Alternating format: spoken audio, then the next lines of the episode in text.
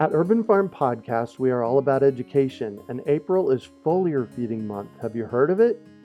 It is a super simple application of spraying liquid organic fertilizer on your trees and garden plants.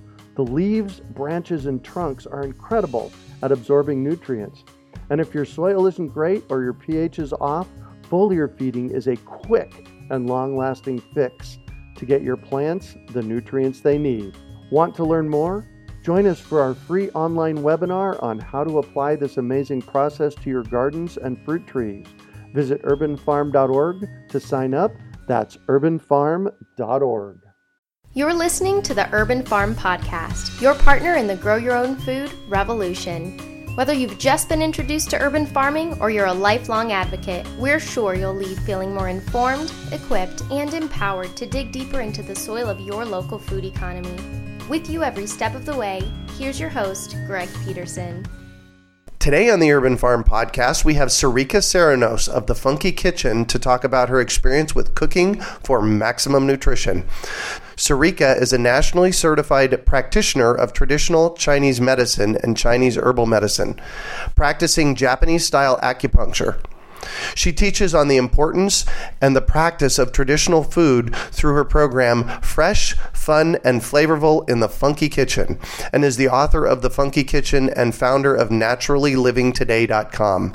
She is a coach for Metabolic Balance of Germany, serves on the board of directors for the National Association of Nutritional Professionals, and is an instructor for Women's Wellness Academy, and is a member of Weston A. Price Foundation.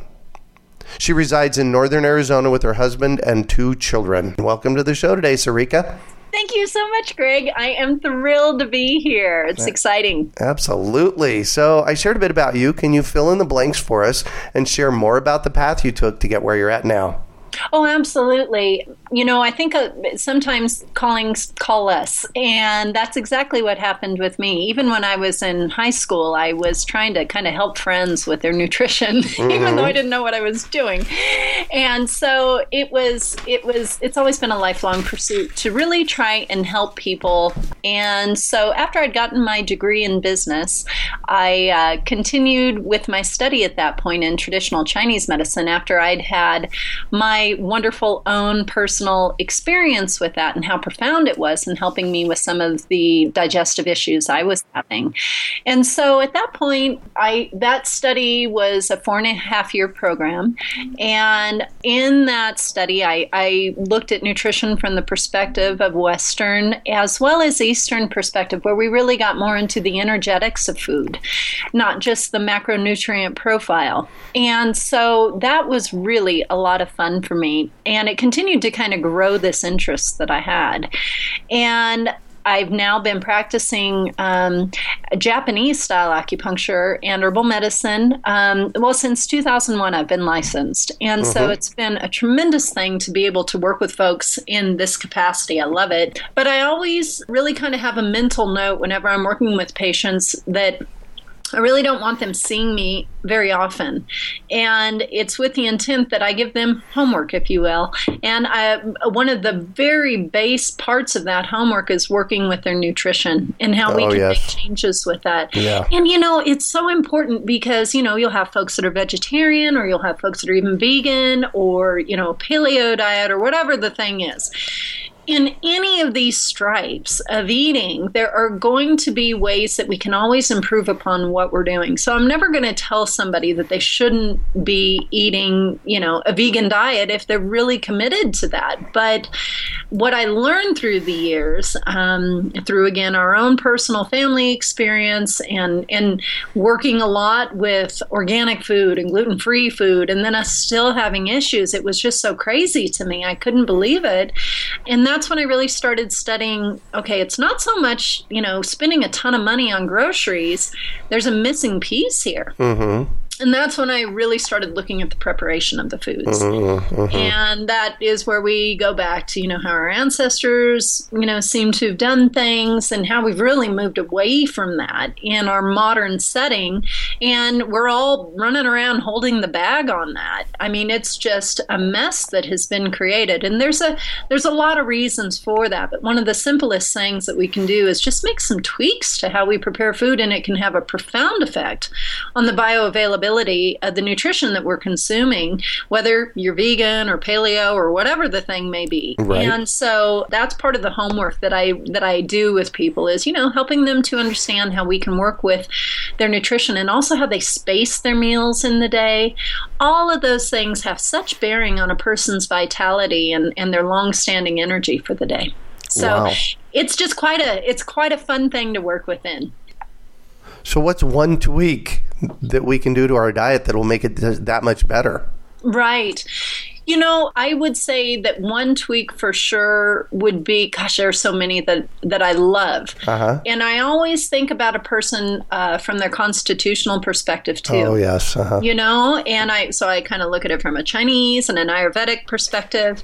And so, you know, what may be appropriate for one person isn't necessarily going to be the total right fit for the next Right. person, you know? That being said, I was going to say, people ask me que- open ended questions about permaculture all the time, and a 100% of the time the answer is, well, it depends. I know. And that's what I just got from you. it depends it does and but you know i would say that one thing for sure that I can kind of across the board say to people, and this isn't going to talk so much about traditional food preparation, but rather about the pacing of meals. Mm, yes. Um, kind of across the board, what I would recommend is people really look at what their behavior is around breakfast. And what I see a lot of people do is they get up and they have a stimulant before they eat. Uh, so that stimulant could be coffee, it could be mate, it could be tea, whatever the thing is. And there, what that's going to do, and based off of a person's constitution, it's going to do it more for one person over the next. Some Right. people may not have as strong of an, of an effect. But in either, in any case, what it is going to do is begin to set them up on a little bit of an energetic roller coaster for the day. Oh, uh, yes, that where makes they're going to have peaks and valleys in their energy. And really, I think all of us, what we want in our day is, you know, just even energy. We don't want to have an afternoon crash. We don't want to have a late morning crash. We don't want to feel crabby if we miss a meal you know, by an hour or something. And so, um, really, uh, the one thing we can all look at is what we do first thing in the morning when we get up. If a person's having a stimulant, my suggestion is to bring that into a meal rather than taking it on an empty Got stomach. it. Yeah, Yeah. that makes perfect sense. That makes perfect sense. So you talk about traditional food preparation. Let's kind of unpack that a bit and talk about what that is. What is it? Right. Well, the way that I see it, um, and the way that you know I wrote the book about and everything, it's it, it's about using different methods that pre-digest the food for us. Is really what it comes down to. So that doesn't sound appetizing at all. It doesn't at all. And I, you know what? One of these days I'll come up with a really great word and I'm going to copyright that word and I'm going to make t shirts out of it because it's not predigestion. I know that much. yeah. but what it is, is it is something that takes the heavy lifting of breaking down uh, macronutrients into smaller components. And so one example of that is culturing and fermentation. Oh, right. So, yeah, so that would be taking milk and then you culture it and then you have converted it into yogurt or to milk kefir. Um, another way of doing that would be vegetable matter, and you know you could end up with some sauerkraut or um, you know kimchi, something like that. Right. Another way of doing it is, you know, if a person's consuming uh, grains and beans, like, you know, I mean, golly, with vegetarians and vegans, you don't have much if you're not eating uh, grains and beans. Right. And that's a group that for whom it is incredibly important, especially vegans, that they do methods like I'm going to be talking about here because already the amino acid and mineral profile that they have to work with is less than a person who has a much more omnivorous diet Right. you know? And so when we don't do a method such as fermentation, which is something that I suggest people do on the grains and beans. And at the very least, soaking them so that you begin to break down some of the anti nutrients that can block uh, mineral absorption and uptake. That's incredibly important. And also uh, getting in the way of the ability to break down proteins. Um, all of this has such bearing. And when we look at the tools anthropologically of, of humans from long, long ago, we can see that there were there were even in, in Africa, you know, so there's been this saying in the paleo movement that grains are very new to the uh, human diet, you know, the last 10,000 years or so. Right. Well, in fact, there have been stores of, of archaeological finds in Africa that date back to 100,000 years that uh, not only have very clear evidence that there were a ton of different tools they were using to process grains, but then the grains there, you know, the, res- the residue of that was there as well. Wow.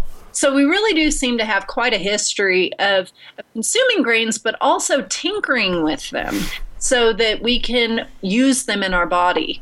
And so, uh, soaking the grains is something that um, is also a very important pre-digestion method. And like I teach in my class, uh, it's also something I like to ferment during that time because then you get additional activity on that food. Fermented grains? With grains, yeah. Oh, that's, so something other than beer, then? Is that what we're talking about? It is, although that's that's very nice too. Yeah. so yes, something other than that. Um, another method uh, that is incredibly popular these days is good old broth. Oh, Uh, yes. and you know that is a pre-digestion method as well because Oh, especially if we're talking about you know everybody's consuming bone broth but Mm-hmm. even the vegetable broth i mean what a broth allows you to do is it allows you to take the things that might be too tough or fibrous Mm-hmm. in the case of bones or animal tissues uh, things that we just don't have the dentition and the jaw strength to get through the way that a, a carnivore would but we're omnivorous and so it is something that we're designed to eat but been able to do it because we've tinkered with it. And so we put it into a water base and we let it cook for a long period of time. And in either case, of vegetable matter or of animal matter, what we're dealing with then is something that allows us to take those tough bits, put them into the solution of the broth, and then they become very bioavailable for us. Mm, right. Yeah, so those those are kind of some of the highlights. I also get into low heat dehydration. So once we've soaked something and we want to maintain the enzyme activity of it, Right. um, we want to low heat dehydrate it. We don't want to put it into the oven and really toast it up. So that's another one. Yeah, that's Cool. that. I would say that that kind of covers it. And what you're doing, I mean, when I teach this to other healthcare practitioners, that's almost like my easiest group to teach to because they get it. Um, you know, when I say this to the public, I think, oh gosh, I hope I'm not turning people off. But what it is is that when you do these methods, you're really, in many respects, taking the domain of your belly. And you're taking that action and doing it on the countertop. And so that by the time it hits your mouth, mm-hmm. it is something that is ready to be put to use. And Greg, you and I both know that for so many reasons, people are so taxed these days. Oh, yes. And so, you know, you could be feeding someone an awesome, awesome on the page diet, but if they're not able to break that down and put it to use in their bodies, it doesn't mm-hmm. help. So, this helps them to do that so that it's easier for them to put that to use. Nice. Yeah. I have an interesting question here for you. Okay. Why do you think all this matters so much? Well, because of what I just said. People are exhausted, and we've hmm. moved away from these methods over the last 60 to 80, 100 years or so. And all you have to do is look at the decimation of the human experience and say, you know what? We're kind of off track here. And so, if we can assist the body in taking in and putting to use its nutrition, it's the simplest, most profound, sublime thing we can do. Perfect. Perfect. So, what are some of the outcomes of really putting this type of, of uh, information, or this type of diet to use? Right. You know, I work with people with just different types of things that are going on in their mm-hmm. lives. I'm a I'm a natural general practitioner is what I am. And so I have a lot of people that I work with who say I can't eat this, I can't eat this, I can't eat this, I can't eat this. And you know, they have like six things they can eat or they think they can eat.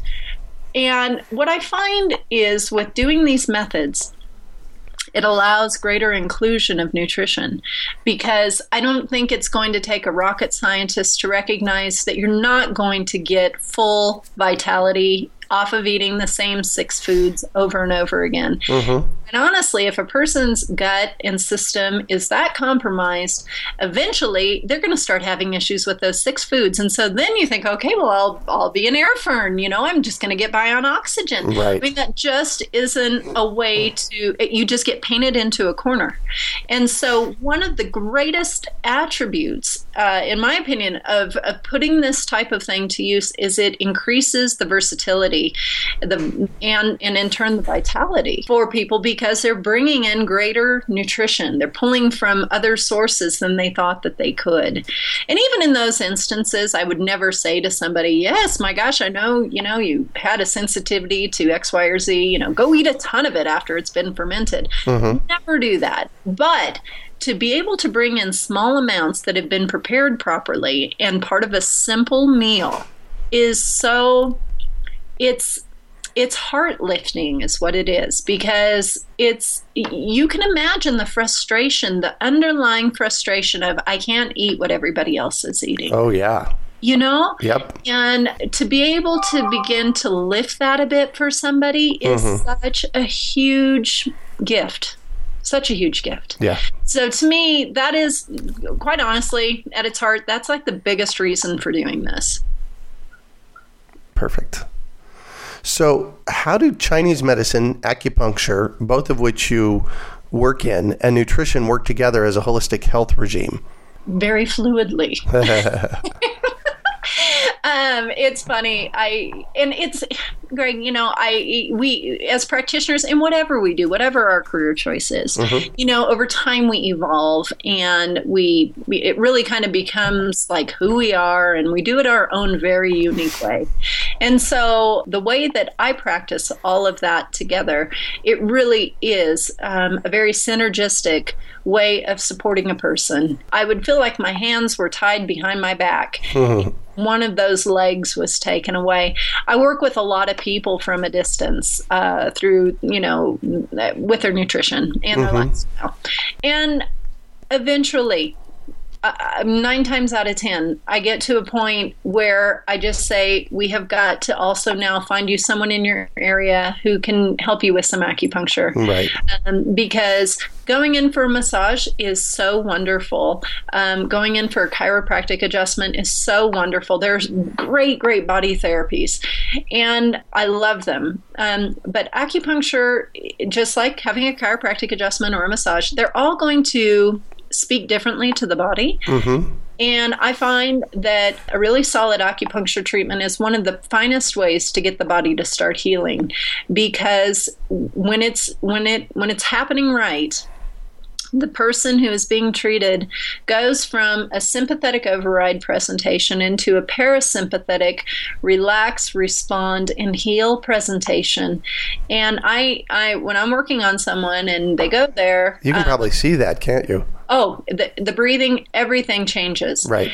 and it is such uh, an honor to be in the presence of that kind of healing that their body is doing. I mean, I'm there to direct traffic and help guide the process a bit, but they're the ones that are healing. And, you know, I, I've never been one to call myself a healer or anything like that because I believe with my heart it's not me. I'm there to direct traffic, mm-hmm. but it is that person. And if we give the body that opportunity to relax that deeply and then outside of the treatment experience, if we have been giving it direction on how, you know, better sleep hygiene, uh, you know, more sound, bioavailable nutrition, uh, some ideas around exercise that help but don't harm. I mean, so many different little trinkets, you know, that also fill in the void. Uh, it's amazing the synergy that happens with all of that. It's really beautiful. Yeah. I can see that. Yeah. So you have a free webinar coming up, and I kind of want to look at that a little bit. What Sure. what is it? Yeah. Tell us about it. It is, um, you know, it's it's about helping people, even if they aren't stepping into creating, you know, traditional food methods in their kitchen. It is about getting people to get into the habit of using some tools so that they're preparing more food at home and having food ready to go at home. Yeah. So they're, they're time saving ideas. And it's stuff that, that I use. And my patients and the people I work with, they so appreciate this information because I am going to be 45 here soon. I was raised in a time of convenience foods. Oh, yes. And so, you know, Yes, that you were. it, it- all of us were, most of us were anyway.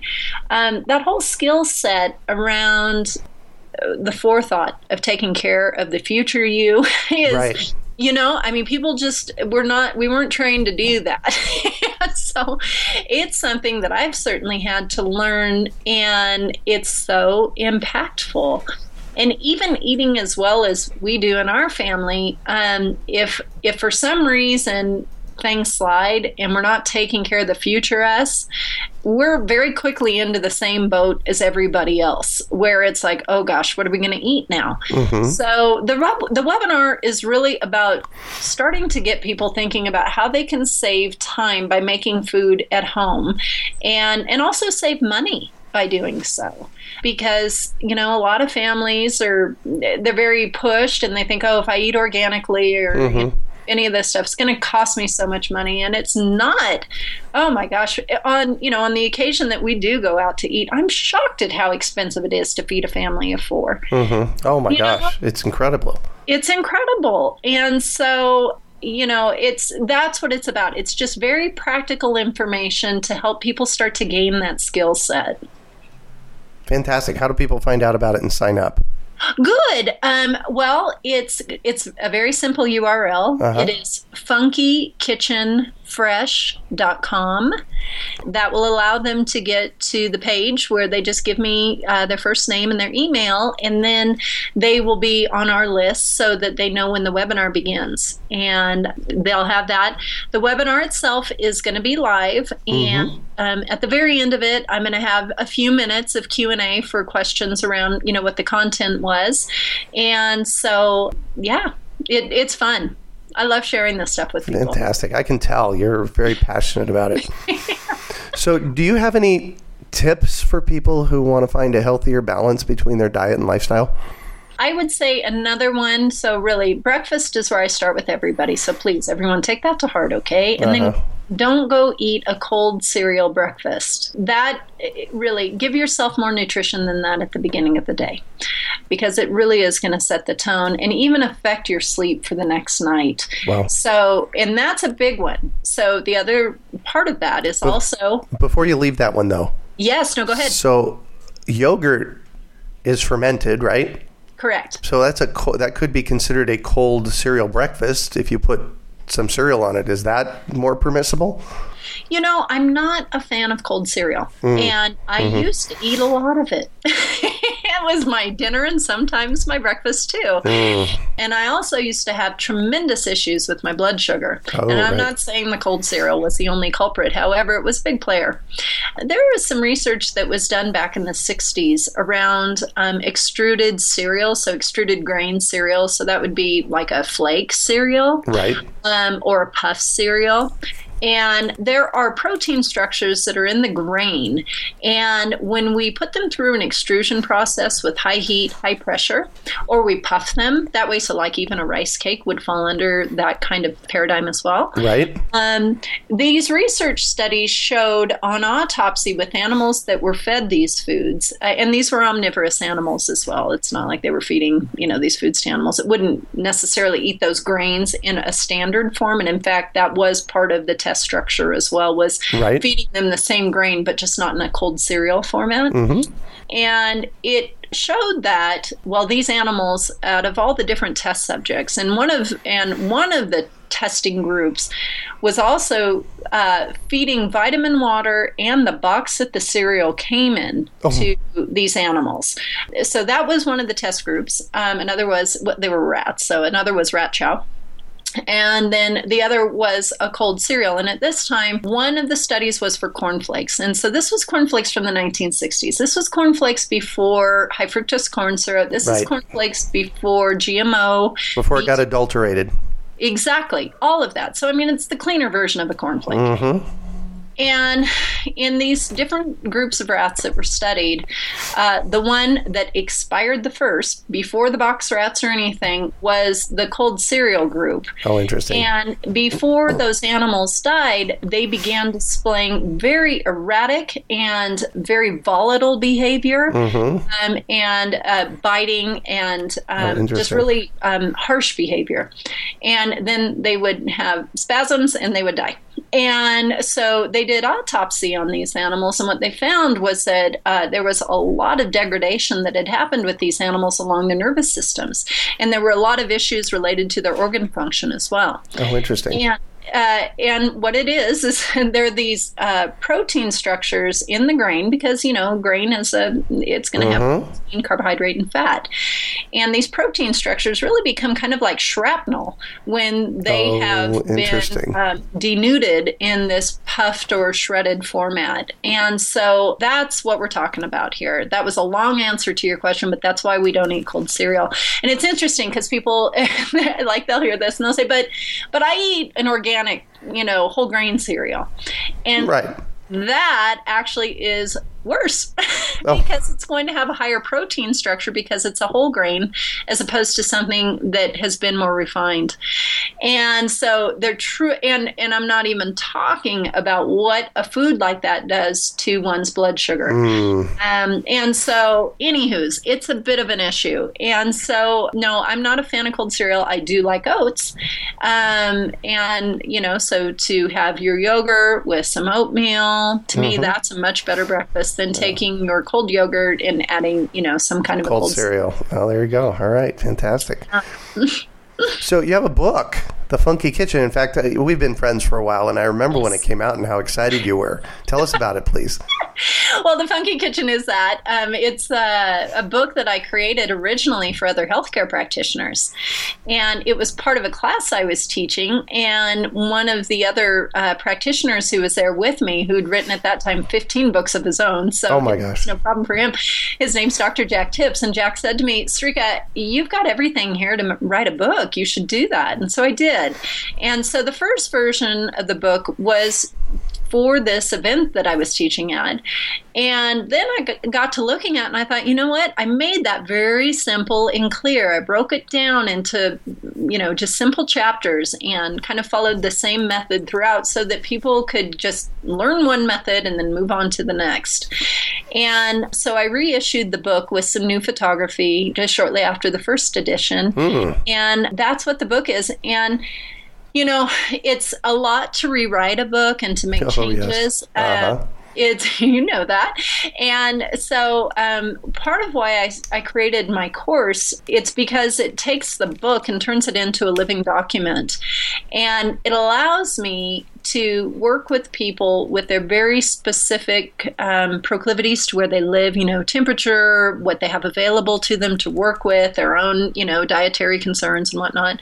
And it's really cool because the class itself is something that I end up getting people from all around the world in it. Oh, I'm sure. Uh, it's so wonderful. And so, I mean, you know, what I'm going to suggest to somebody in Guam is going to be different than I would suggest Oh, to right. someone in Germany. Yeah, exactly. Yeah, so it's really neat. Cool. Yeah. Fantastic. Where can people find your book at? Let's just go Oh, there. it's on Amazon. Oh, all right, cool.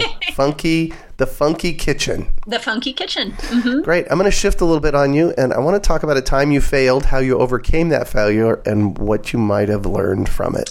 Right. You know, it- when you're working with food, Mm. where you bump into failure sometimes. You know, you just do. And I know this may sound like a trite thing, but it's a really cool thing because, again, I think we get kind of scared around food sometimes when it's something that we've not been raised with in terms of preparation and Right. You know? And and also quite honestly when you're doing these traditional methods um, you know sometimes if you're fermenting or culturing you think oh my gosh am i going to make myself sick? I've had this stuff out on the counter for a day you know that right. sort of thing. So there's a lot of faith and trust and that's why I, I handhold with everybody as we're going through the class. But the the thing that happens a lot is you know gosh the texture on this didn't turn out right.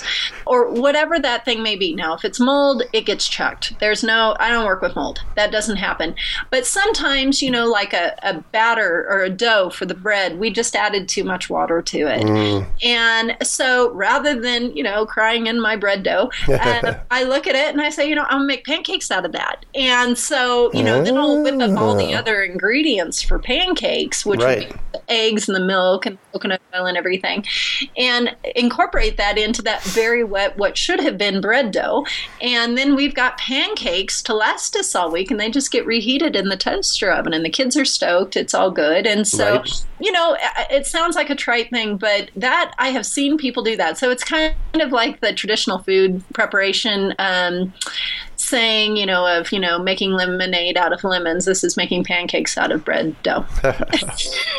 wow. So, what do you consider your biggest success? Oh, golly. That's a nice question. I don't know. I think when we do this kind of work, we don't sit and think about those things too much, do we? Because you just stay busy doing what you do.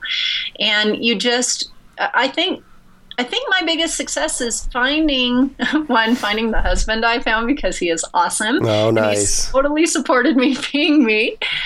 And in doing so, it has allowed me to continue to just follow my inspiration in the career path that has has chosen me. That's been a real one-two punch. I'm very grateful. Cool. What drives you? What's your big why? You know, my big why is never settling for being told that there isn't an answer. Uh, there's uh, that just doesn't work for me. Mm-hmm. And so, and that's part of why I practice Chinese medicine. It's a completely different paradigm of looking at the world and people's health and, and, you know, the entire cosmos. So it's a way that allows me to continue to just keep digging a little bit deeper. There's never a set in stone answer. And so I, it's that, just recognizing that there's always going to be another way we can look at things. Great. So I'm all about education, and I have to know what one book has been most influential in your life in this process? In this process, uh, I would say that the book that and it's interesting because I don't. Anyways, the one that really got me going with traditional food preparation was actually the Maker's Diet. And it was a book written by Jordan Rubin. And it's not that he so much went into traditional food preparation, but it was the first book that I read that really spoke to me about the importance of kind of looking at how our ancestors did things. Mm, right. And then from that, that's when I moved on to Weston A. Price's work and that sort of thing. But I got to give credence to that book, The Maker's Diet. That is really what started me on the path. And then, you know, and then you find where he probably took his inspiration were, you know, from the people before him. I would say that. Perfect. So, what one final piece of advice do you have for our listeners? Have good sleep. That's very important. Get oh, a good night's yes. rest so that the next day you're not craving a bunch of carbohydrates mm-hmm. um, while you're trying to pick up your energy. And so, really be mindful of how you set yourself up for sleep every night. Well, thank you so much for joining us on the show today and sharing your experience, Sarica. Oh, thank you, Greg. I've loved being here. Absolutely. So I just want to represent here real quick how our listeners can get a hold of you and your Funky Kitchen webinar that you've got coming up here. So mm-hmm. speak to that again, real quick. Yes, you bet. FunkyKitchenFresh.com is that and then if folks want to just kind of check me out generally um, my my blog is naturallylivingtoday.com and you can meet me there and um, i've got a little giveaway on the landing page there i've got a lot of video work i've done and whatnot lots of recipes and ideas about living more naturally in the modern world Fantastic. Thank you. Well, that's it for today. Thanks for joining us on the Urban Farm Podcast. We hope you enjoyed today's episode of the Urban Farm Podcast. Remember to listen three days a week for tips, advice, and resources to help you on your journey with urban farming. You can find us on the web at urbanfarm.org or send us an email to podcast at urbanfarm.org. In the words of Vincent van Gogh, great things are done by a series of small things brought together. Be encouraged that with each lesson learned and skill developed, you are one step closer in the direction of your dreams. One of the first things that many of us learn when we start to garden is how to water and fertilize the soil. But there is an exception to this rule, and it's called foliar feeding. You should foliar feed or water the leaves of your plant with liquid fertilizer when you want certain nutrients to be absorbed better. Not only are the leaves great at uptaking liquid fertilizer, if your soil isn't very good or your pH is off, foliar feeding can help your veggies and fruit trees quickly get the nutrients they need to thrive. If you're ready to start foliar feeding for maximum growth, yields, and quality, head on over to urbanfarm.org forward slash feed the leaves to see our selection of foliar feeding products. That's urbanfarm.org forward slash feed the leaves.